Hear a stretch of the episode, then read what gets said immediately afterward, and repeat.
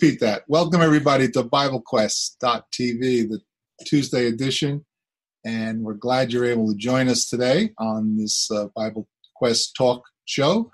And since it is a talk show, we invite you to uh, give us your comments and questions, um, either texting it in in the Q and A button if you're coming in through the Zoom app, or if you're watching us through the what's the other one called? YouTube channel. Use, I tell you, lately I'm having a hard time. Um, but either channel you're coming in on, use the chat. And if you're on the Zoom one, the Zoom app, we invite you to call in using your audio. We really want the first one. We have not had anyone do that yet, but we're trying to uh, get someone to call in on the audio using the app. You do that by you quick, quick clicking on the hand icon, raising your hand. That tells us you'd like to ask us a question using your audio. And uh, we're hoping that the Tuesday talk show gets a caller first because I know the Wednesday program is really trying to do it as well. So let's see if we get that. Uh, so it's a race. Yeah, got, got, a little uh, friendly competition. That's right. A little competition there with Jeff. Uh, Jeff, good to see you. How you doing? Hey, very, very good, Drew. Um, we're going to beat you. We're going to get the first caller on Wednesday. You're going to get it tomorrow? Okay. Let's, and it can't be one of the pa- other panelists that does oh, it. Oh, uh, I know where you're going. Stephen, good to see you. How you doing today? Doing well, Drew. Welcome, everybody. Good. And Scott? Doing fine.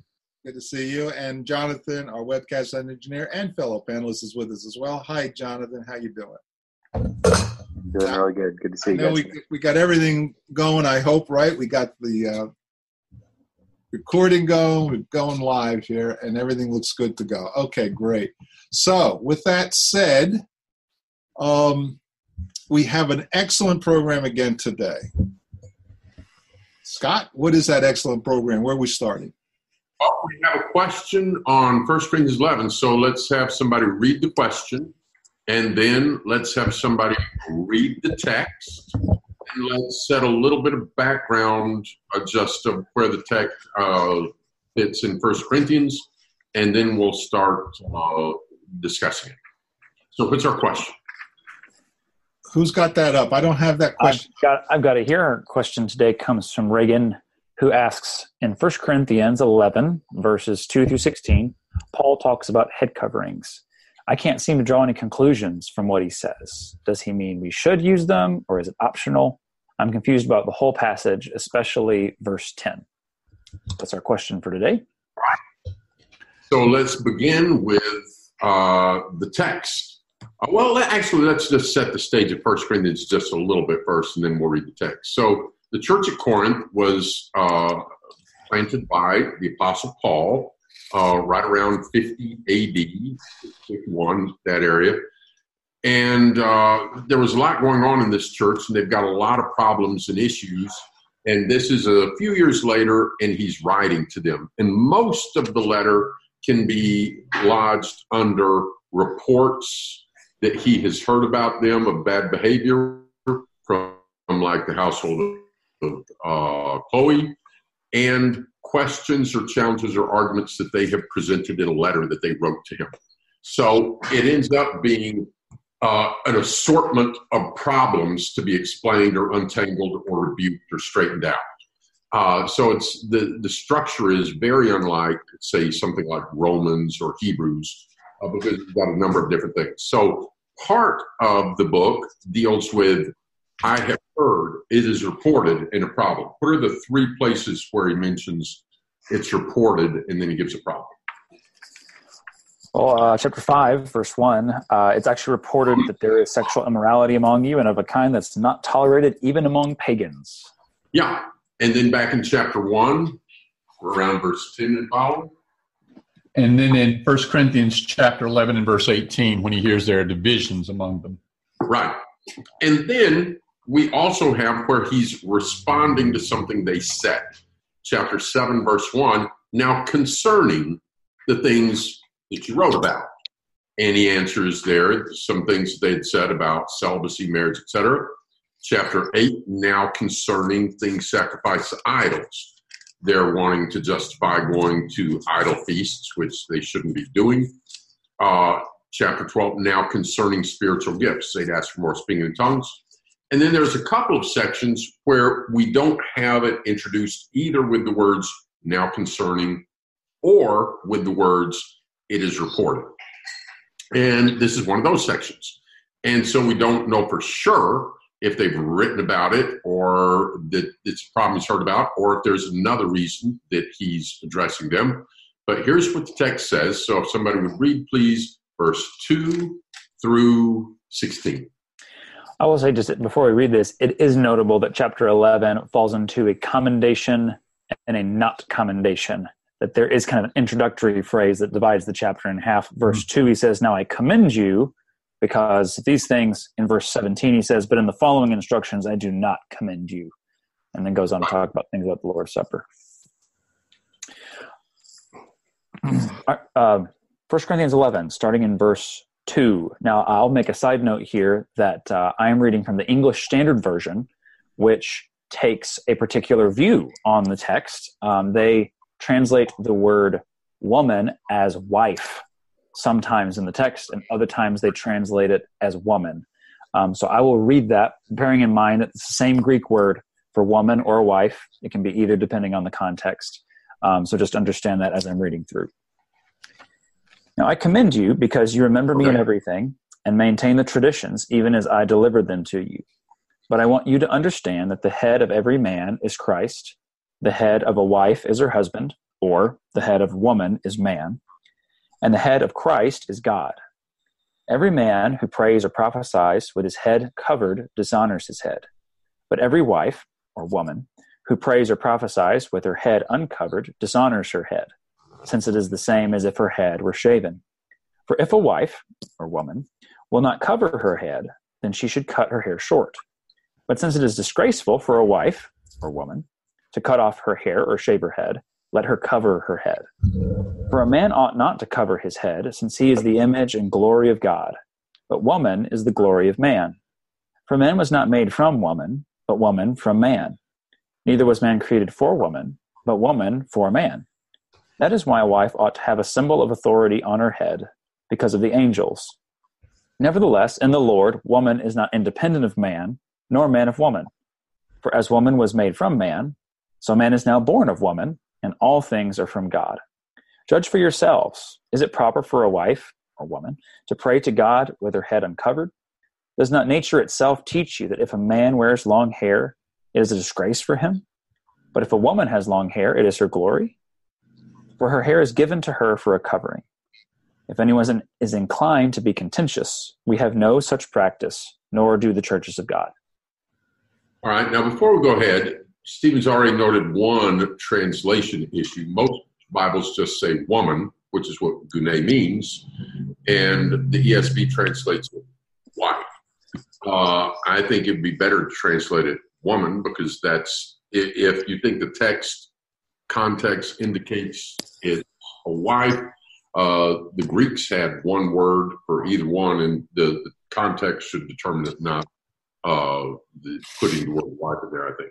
Secondly, um, on whether, and if I remember correctly, and Jeff, you can probably answer this, there's some language in the middle of this text that's a little bit ambiguous as to whether way to translate it, because I believe I, it's a question of like, is it middle or is it active and such? And so some translations have cover his head or cover her head. Other translations say to be covered or be uncovered. Uh, and the Greek could potentially go either way. Uh, so when you're reading the ESV, there's a couple of things there that that they've gone one way on it, but it doesn't necessarily go that way. All right. Uh, anybody have any comments about this text before we start going through and reviewing uh, some of the different explanations on this text? And I also want to remind anyone in the audience to please give us your comments on on uh, this topic as we're going through it as well.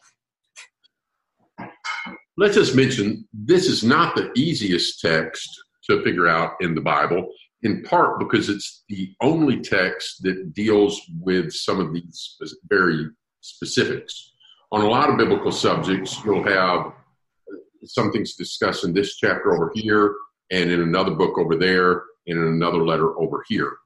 This is the single text on the applications here. The, the gender roles of men and women, which this is about, are of course all over the place.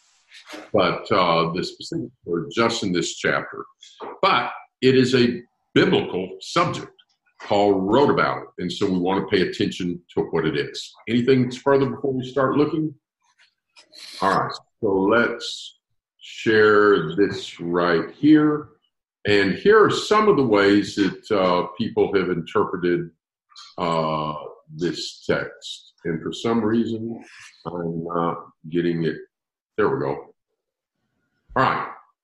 Uh, number one, uh, some people believe this is for a time when spiritual gifts existed. I'll present the argument, and then what I'm going to ask you guys to do is to discuss uh, what in the text would support that, or what in the context would support it, and what would be a challenge to that interpretation. And so the, I'll, I'll present it first. The argument here is that because in the first century there were spiritual gifts, and some women did have gifts of prophecy, uh, such as um, Philip's, Philip's daughters. Uh, it, pardon? I was just saying Philip's daughters. Go ahead.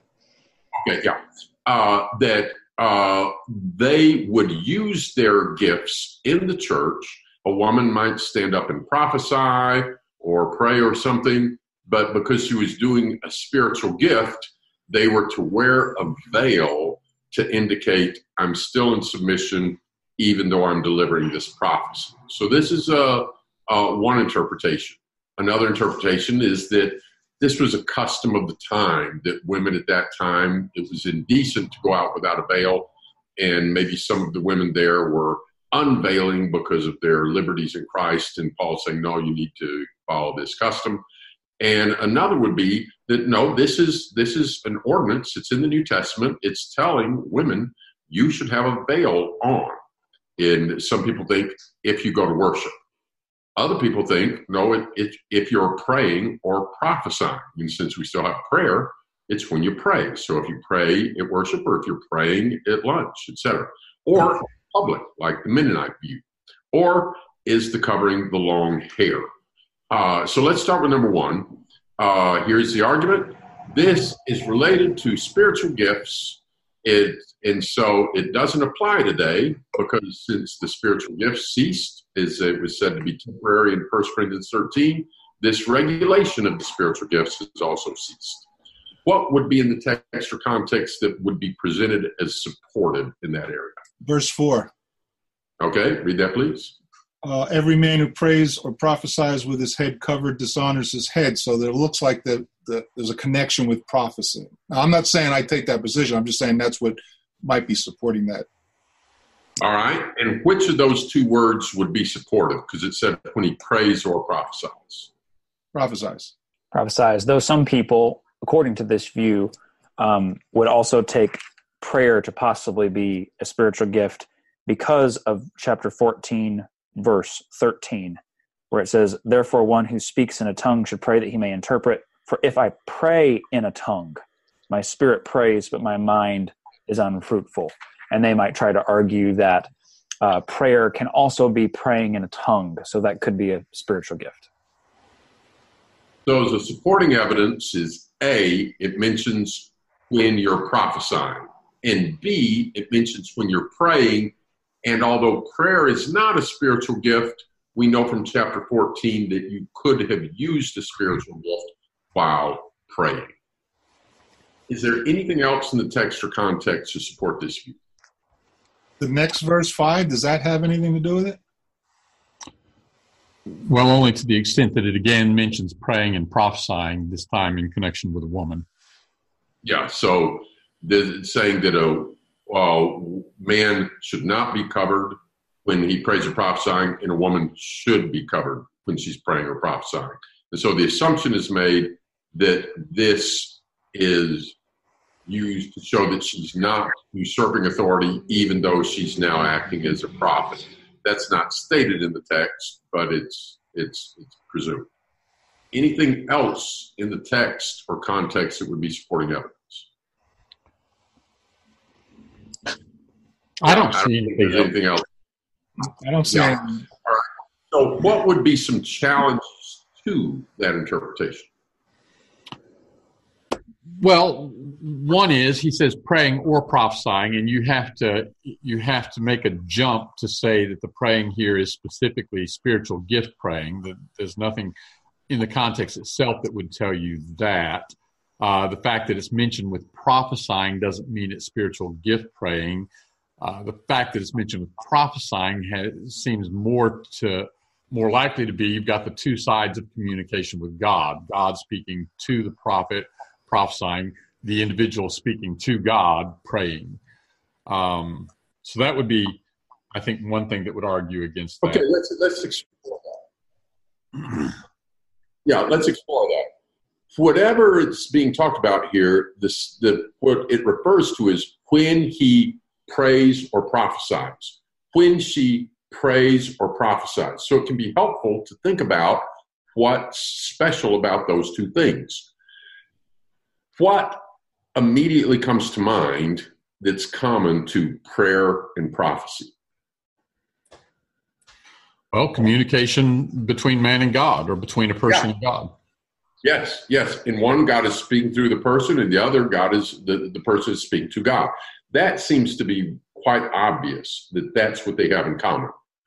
Is it especially obvious that they're both spiritual gifts? No. No. It's obvious that prophesying involves a spiritual gift. It's Yeah. not obvious that prayer necessarily does. Right. And in chapter 12, where Paul enumerates the spiritual gifts, he lists nine separate spiritual gifts. Uh, anybody want to just read that list to us real quick? First Corinthians chapter 12, I'll start in verse uh, 8.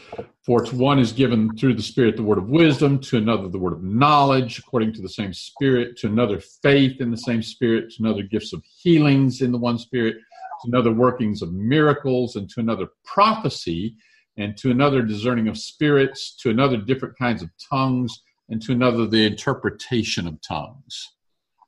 So there we have nine spiritual gifts. If you're Paul and you're writing this letter and you're wanting to make sure that people understand when you're using these nine spiritual gifts, is it seem very strong evidence that you would pick one of these and then one that's not one of these? No, it's not. Now, I would I would say this. I don't, and I don't think you're saying that First Corinthians 12 verses 7 through 9 is an exhaustive list of everything that's a spiritual gift. However, um, if he's expecting us or his readers to know that he's talking specifically about spiritual gifts, you think he would mention two that were readily identifiable in this letter as spiritual gifts that he said were spiritual gifts, or you would at least expect that they're mentioned somewhere, that prayer is mentioned. Uh, of course, somebody's going to say, well, it is mentioned in chapter 14, praying It's with the Spirit Spirit. that you might pray in the Spirit. In other words, you were praying with a tongue. Mhm. that's the spiritual gift is the tongue and you might use it during prayer right so in chapter 13 paul mentions some of the gifts again without mentioning all nine and what are the ones he mentions prophecy Yep. tongues And knowledge. and knowledge and then in chapter 14 over and over and over he mentions two what are they Tongues and prophecy. Yes. So if chapter 11 had begun with this, when a woman speaks with tongues or prophesies, that would be a lot more clearly Paul's talking about that context, Can, But- can oh, go ahead. prayer. And so I think it is true what Jeff said that the more obvious connection between those two words is not spiritual gifts. The more obvious connection is communication with God. Can I make this observation too? Yeah. We have a section uh, where he begins, as you've already indicated in chapter 12, now concerning spiritual gifts. And he talks Yeah. about it for three chapters. Yes. And in that chapter, not only does he talk about the spiritual gifts and how to use them and so forth, he also talks about such ancillary issues related to them as women speaking. Women had Yes. spiritual gifts, but in the assembly, women should be silent, even though they have Exactly. spiritual gifts, they're to be silent in the assembly. Now, here's the observation I want to make if 1 Corinthians 11 is when women use spiritual gifts, they should be covered, uh, that would belong in this section concerning spiritual gifts. Exactly. Exactly. But it's not there. Right. It, it's back here in chapter 11. Yeah. If you had now concerning spiritual gifts, and he goes through and says everything else, and then says, oh, and by the way, women, you know, wear a veil when you're prophesying or speaking in tongues. Yeah, we have. Um, when you use spiritual gifts uh, in the assembly, prophesy rather than speak in tongues. If you speak in the assembly in, with a tongue speaker, be sure there's an interpreter there. If you're a woman in the assembly, don't use your spiritual gifts uh, to speak because it's not proper to speak. That would have been where he would have said, and if you're a woman using spiritual gifts, be sure you're covered. But he doesn't. Yeah, yeah, yeah. and it's not there. Uh, and then lastly, this is assuming that women were prophesying in the assembly. And I think from 1 Corinthians 14, it's clear that Paul is saying they weren't even to be asking questions during the assembly. Right. So, uh, and and and we've also got over there in 1 Timothy 2 that they weren't to be teaching, et cetera, et cetera. All right. So I would say there's the supporting evidence would be that it does mention prophecy and that prayer could be used in connection with the spiritual gift. That's about it. The challenges are, I think, kind of overwhelming against that view. All right, anything further on that? Let's go to the custom of the time. Uh, what would be supporting evidence to indicate that? And I'll just throw out a scenario, for example. Um, what are some things in our culture that indicate a woman it recognizes the leadership of her husband? Um, the things in our culture that recognize in a marriage relationship the leadership of the husband. Yeah, culturally. I'm not sure there are many anymore. uh, usually, a woman takes her husband's name. Oh, there you go. Yeah, there you yeah. go. Although, Uh, Go in Japan, a woman walked three steps behind her husband. Now, if you were a Christian in Japan and you lived at a time when the woman walked three steps behind her husband, and you decide you're going to walk in front of your husband, how do you think Paul would have viewed that? It's not good. Yeah. And if today uh, a girl says, you know, I'm not going to take my husband's name, he can take mine, how would Paul have viewed that?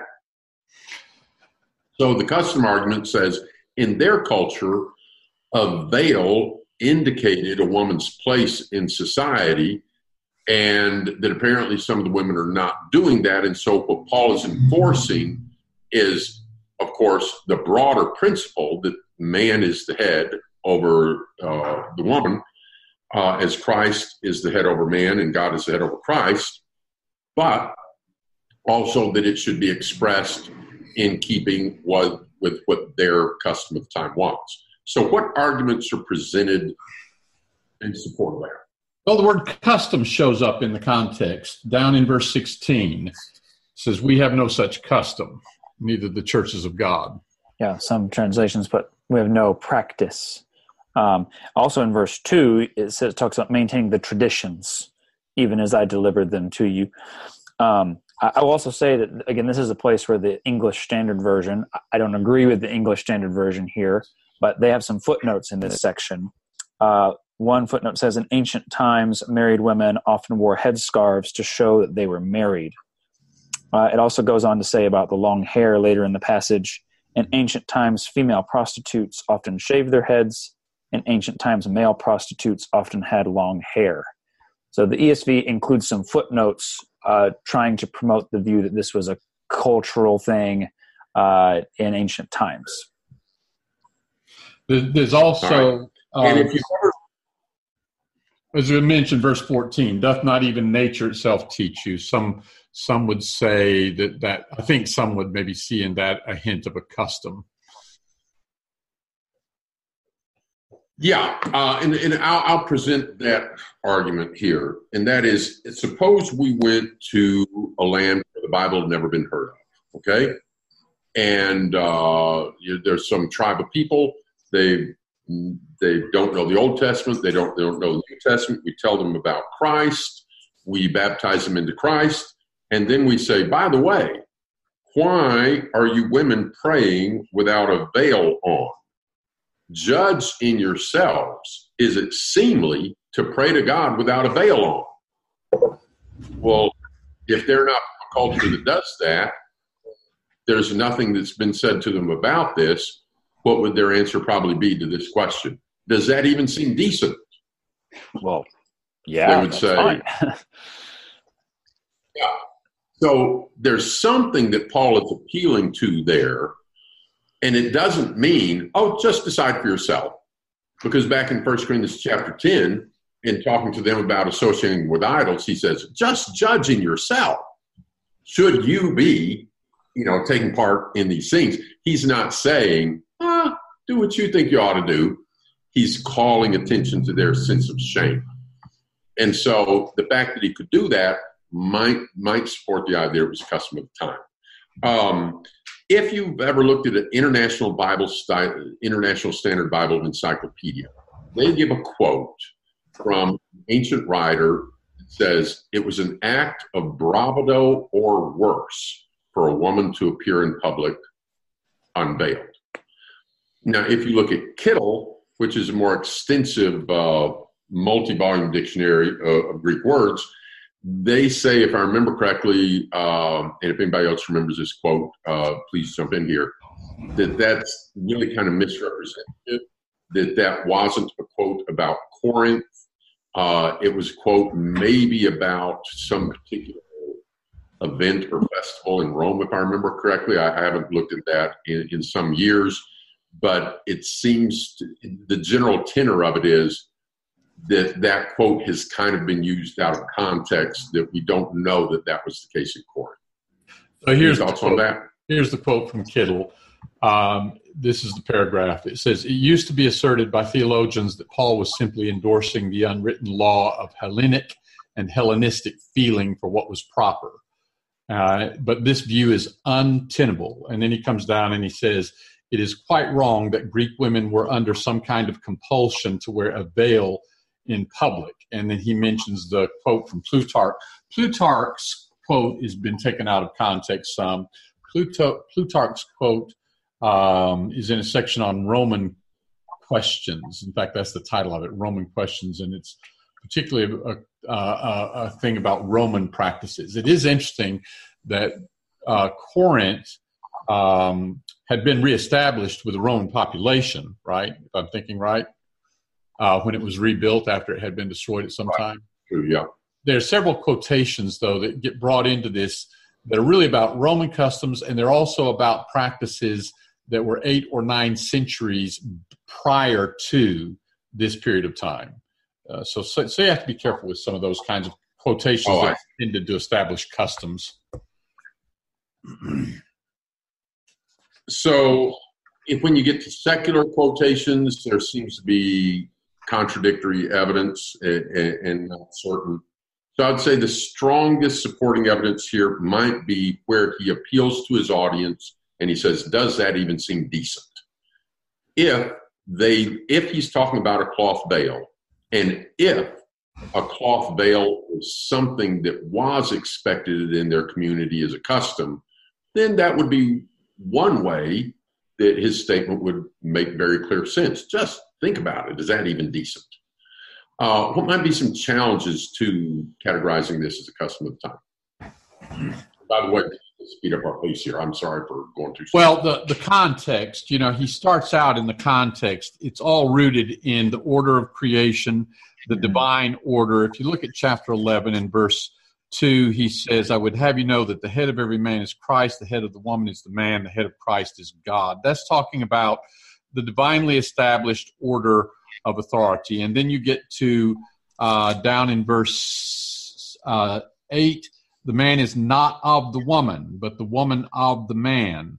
For neither was the man created for the woman, but the woman for the man. That's a, an appeal to the order of creation back in Genesis chapter 2 it seems an odd way to go about beginning his argument by appealing to the divine order of things, the divine order of authority, and the order of creation, if really what all this boils down to is a custom uh, that he is trying to, to suggest they should follow, but it's not really something from God.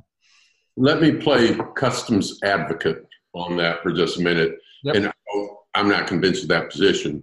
But let's say we had some young women today who said, I am not going to take my husband's name. Mhm. That's patriarchy, and I'm not going to do it. If Paul was here, I think he would talk to them about it, and he would start with, listen, you know, the man is the head of woman. This is the way it was created. Woman was created for man, et cetera, et cetera, and, and, and that type of thing. Uh, So- go okay, ahead. Well, I just say, and and I, what I would respond to that, I would say, you know, if Paul were addressing a young woman who had that attitude, there would certainly be a need to deal with that attitude, to confront that attitude, and yet, I don't think Paul would say, therefore, you must take your husband's name. Um, he, in a letter, you know, he writes to the Corinthians and repeatedly says he's saying to them the same thing as he says in all All the the churches. Okay. uh, at best, you could say it would be advisable, appropriate for a woman who is wanting to profess godliness in a culture where that's the norm and she wants people to see her as one being um, submissive to her husband. But you could hardly make it a law that a woman must take the, the man's surname. And, so, and yet, here, Paul seems to be saying, you must do this. A man must not be covered when he prays or prophesies and a woman must. be. Unless, and then there's people that argue verse 16 both ways. I've heard it argued. So it, it was a custom there, but not elsewhere. And I've heard people say, no, this thing is not a custom. And that's been argued both ways. All right, very quickly, because we really have to speed up here. Uh, challenges two. Uh, one thing, it's just dangerous for us to get in a habit of getting to a text. And if we're not sure what it says or not comfortable with what it says, saying, well, that was just for back then. Uh, there are some cultural things that show up in the New Testament, like foot washing. Um, foot washing was not an ordinance of the Christian church, it was something that people did before. Uh, the, the sinful woman comes in and washes Jesus' feet because she wants to humble herself and be of service. And he rebukes the Pharisee You didn't give me any water to wash my feet. Uh, you see Abraham bringing water for the people to wash. I remember being in Haiti and in a place where you don't have plumbing and stuff. And each morning, Elisa May would bring us in water so we'd wash our feet. And I'll tell you what, I appreciate it. Uh, and so you see some things, but there's a real danger in without uh, in, in too quickly just relegating something to custom. Uh, you can turn around and say, well, what about baptism? And somebody could say, well, that was a custom of the time. What about the Lord's Supper? Well, that's custom of the time, etc. All right, so let's move next to order. real quickly, real quickly, if I can just stick this in here. I was mentioning Paul's appeal to, as I say in all the churches, or as I write in all the churches. In 1 Corinthians chapter 4, at the end of verse 17, even as I teach everywhere in every church. In 1 Corinthians chapter 14, verse 33, the end of the verse, as in all the churches of the saints. Then look at 1 Corinthians chapter 11 and verse 16 neither the churches of God. You know, whatever we say about no such custom, what that means, that language, neither the churches of God, puts his teaching here in that same category of things he's teaching in all the churches. All right. Number three, an ordinance for veils and worship. Uh, this view would be saying that he is talking about a cloth veil, and it would be saying it's not just for women during the times of spiritual gifts, and it's not just a custom of the time. It's something that women should do when they pray or prophesy. Uh, and so that's what it says, and that's what women should do. And uh, a number of uh, women uh, I, I know who will wear a veil, uh, either when they go to church or when they pray, or both. And we can talk briefly about that distinction in there. Um, and uh, th- this view says the Corinthians were supposed to do it then, the Philippians should have done it then, and we should be doing that today. The man should not, for example, have on a hat when he prays, but the woman should have something on her head uh, when she does that. Uh, and then some people say it's for when you're in the assembly of worship. Other people say, no, it's when you're praying. And then Mennonites, for example, uh, it's for when you're in public. So somebody address that you. What would be some supporting evidences for that? Well, I do think that this is the most straightforward reading of the text. If you were to just pick up 1 Corinthians 11 and start reading, it says, like, well, it sounds like Paul's saying a woman needs to cover her head when she prays or prophesies. That's pretty straightforward uh, way to take the, the text, just looking at it at face value. Especially if you're looking at a text where it's translated, let her cover her head. And, you know, he shouldn't cover his head. Uh, then I think if you just read that text to a number of people and asked what that meant, I think this would often be, uh, for a number of people, it would be the first thing that might come to their mind. And there's value in taking a text at, you know, yeah, yeah. The natural reading is usually the best reading. Not always. If you looked, if you just read the verse, what about people that are baptizing for the dead? You know, you might come to a conclusion there that, you know, that's a little bit hairier passage than you might think. But there's a great advantage to just take uh, it at face value. Right. Um, but again, that has to do especially if you're reading one that talks about, you know, cover his head or she should not uh, uncover her head and that type of thing. But another way to translate it is, uh, well, I don't have the American Standard open, but the, the Greek there can be translated also in a sense that sounds more like a state of being covered, like uh, being covered or being uncovered. Uh, although that still could refer to wearing a veil. Um, any other supporting evidences? All right, let's move to challenges. What what would be some things that might suggest that that might not be what's going on? Here? One thing I would say is it's not uh, certainly when we read this in our translations. That's and it's easy to say that would be the face value meaning. It's not quite strongly, quite so strongly, the face value meaning when you are reading it in Greek, because in Greek, all these places where it talks about a covering, they're all verbs. It doesn't mention a covering. It just says be covered or uncovered or verbal adjectives until you get down to the end of the context. And, and you could still say, well, yes, but if you're covering the head, what are you going to cover it with? You're going to cover it with a hood or a garment or a hat or something like that. But when he finally does get around to mentioning a covering down in verse 15, he mentions long hair as given to a woman for a covering. So what you really have is a context where he mentions covering the head without ever mentioning what you're covering it with until he gets down to verse 15 and he talks about covering the head uh, with long hair. Now, it's to, to be sure, when he says her hair is given her for a covering, he uses a, a word, a noun that's unrelated to the verb he's been using. But the fact is, he's never been, he's never used a noun for a covering prior to this point. Yes, and so that blends into point of view number four. Uh, I think there is some uh, the the point Stephen made, I think, is quite significant. And if a person feels that that's what this passage is saying, I would certainly encourage them to do that. Uh, there's nothing wrong with it, and if that's what the text is saying to do, then of course it's the right thing to do. Um, one challenge to it is that the for instance, the word veil as a noun is nowhere in this text. It refers nowhere specifically to any article of clothing directly other than the verb be covered um, or cover until you get to that verse where it says that her hair is her covering. And then that word is a noun that does refer to something a person could wear. But in that verse, it says it's the hair. So one of two things is happening here. Either he's talking about veils and correlating it to hair and long hair, or the other possibility is he's talking about hair the whole way through. Uh, what would be some things that would be supporting evidence for that it is that it, the covering is the woman's long hair? Well, verse 15 is the strongest argument for that. Yeah, read that.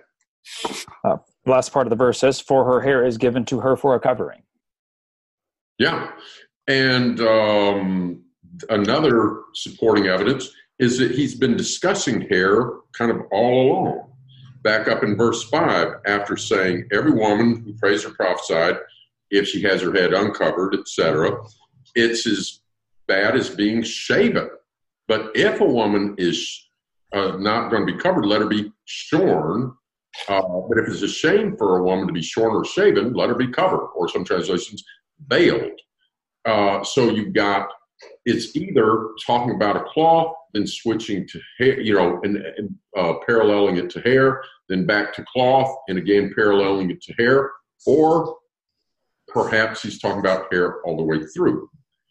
Um, anything, any other supporting evidence on it being hair? Uh, I've never heard that uh, before, Jeff. Can you repeat what you said about that? About it's being used as a verb, not as a noun? So there, and Scott said the same thing a moment ago in the way he said it was. You don't have a word for a veil throughout the text until you get to verse 15. You finally have a word for a garment. And, and I'll just run through this real quickly. I'm reading from the American Standard, and I'll do this very quickly because we're running short on time. Um, verse 3 But I would have you know that the man, head of every man is Christ, and the head of every, uh, sorry, verse 4.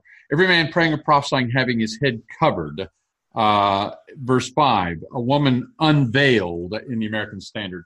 Those are verbs, and we have verbs and verbal adjectives through here. We don't have a word that says a man having having a veil on his head or a woman having a hood on her head. We don't have a word for a noun telling us what she is to use to cover her head or what a man should not cover his head with. We don't have anything like that specified until we get to verse 15. And then you do have a noun for a covering, but then it says that her long hair is a covering. Let me this. that time. The Greek word in all these other verses uh, is kata kalupto. Or, or the verbal adjective form, uh, cognate of that word. Okay, thank you. Kalup, and, and this is one of the challenging things. This word is not used anywhere else in the New Testament except this chapter. Now, the base of the word is kalupto is used, for example, when Jesus said, Nobody lights a lamp and covers it. That's kalupto. The book of Revelation, which is an uncovering, a pa from apocalypse, an uncovering. Uh, so the kalupto would mean cover and then you'd have a negative of it to uncover. The Greek word here is katakalupto, which kata could intensify it and have the idea of like down or against, or maybe kind of like we might say covered up in, in uh, English. So, since it's nowhere else in the New Testament, some years ago I thought when I, when I run into a word that's only used in the New Testament, what I like to do is see how it's used in the Septuagint. Because even if you're limited to one use in the New Testament, there's usually several uses in the Septuagint. And in this case, there's a bunch. If I remember correctly, there were 72 of them. Uh, in at least 70 of them, it was not referring to like an article of clothing. There might have been one or two that were. It's been a long time since I looked at it. But it's used ranging from uh, the fat that covers the innards on a, on a sacrifice clouds that covered the earth, the veil that covered the Holy of Holies. And so it's used in all sorts of instances. And it's saying that when a man's praying or prophesying, he should not be covered up. When a woman's praying or prophesying, she should be covered up. If she's not going to be covered up, then she might as well be shorn. But if it's a shame to be shorn or shorn, let her be covered up. Uh, real quickly, we're going to have to go over a couple minutes, so let's make it real quick here. Some challenges to the view that covering is long hair. Well, I'll tell you the the thing that is I view as the strongest challenge, and I, I hold this view. I, I am inclined to believe it is long hair, but the thing that weighs the heaviest on me is the fact that very early on, uh, all the writings after the biblical writings themselves, right? Uh, you see, in the second century, there is the late second century. You see it just taken for granted that that this is talking about an artificial go, uh, covering. Yeah Right. Um, so, so that notion that there's a garment in view uh, became commonplace, at least in some parts of, of the world, fairly early on. Yeah, and they lived in a time and culture closer to the time, and they like when Tertullian writes about it, he's not discussing any of these, you know, th- things that we're talking. Most of the things that we're talking about, he's assuming everybody understands this is talking about wearing a cloth veil. He's only discussing should it be for all women or just for married women. Um, and so the fact that it was so readily understood to be taken to refer to a cloth veil back that early, I think, is a, a real challenge to this view. Now, of course, there were other things that were misunderstood early, but it is challenging. If Paul was meaning long hair and long hair alone, he certainly could have made it more clear uh, by saying it from the beginning and just instead of saying it at the end. Uh, two other challenges, real quick. It's often said, well, but you can't take your hair on and off. And if you're reading from a translation, it says, cover your head, don't cover your head. You can't do that with hair. But again, the Greek in some translations is not translated that way. It's more like in the state of.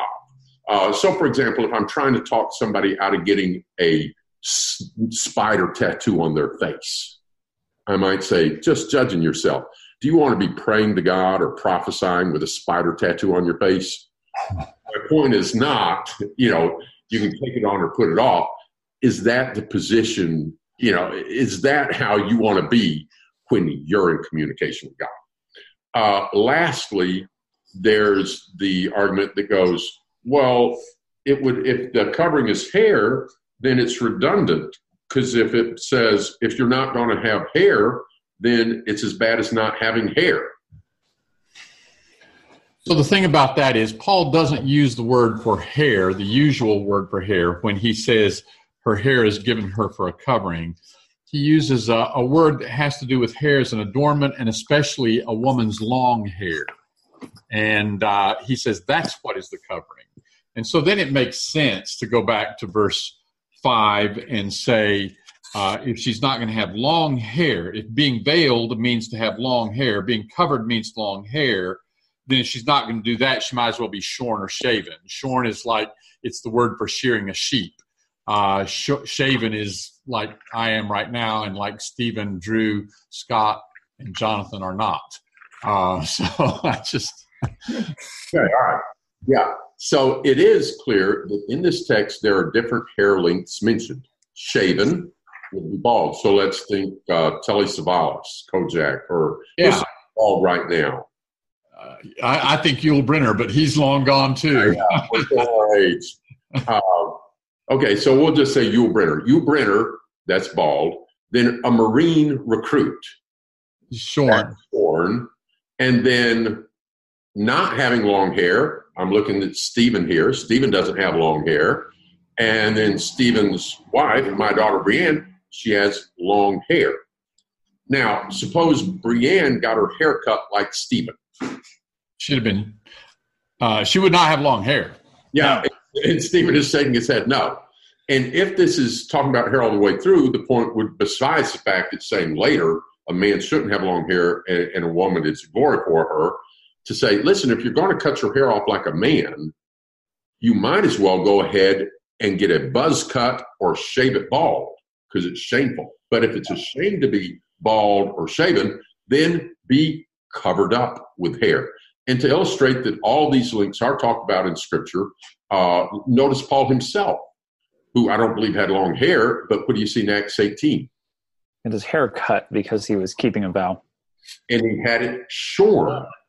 He had it shorn. So he went, you know, like, and so in the text, a man could have, say, Drew's length of hair, Stephen's length of hair, or he could have shorn, or he could be bald. All that's fine. A woman not to do those things, her hair is given to her for glory. So that's a possible explanation.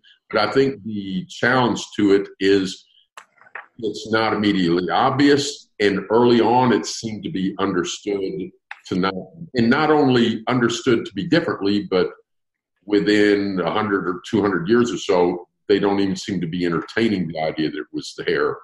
Uh, there were other things misunderstood. That's a challenge to this view. Uh, verse 15, I think, is uh, could be a real support to this view. All right, we're out of time. Does anybody want to say anything else before we close out? I have a All right. question, Scott. I know someone else might too, but I have a question. I thought Jesus had long hair.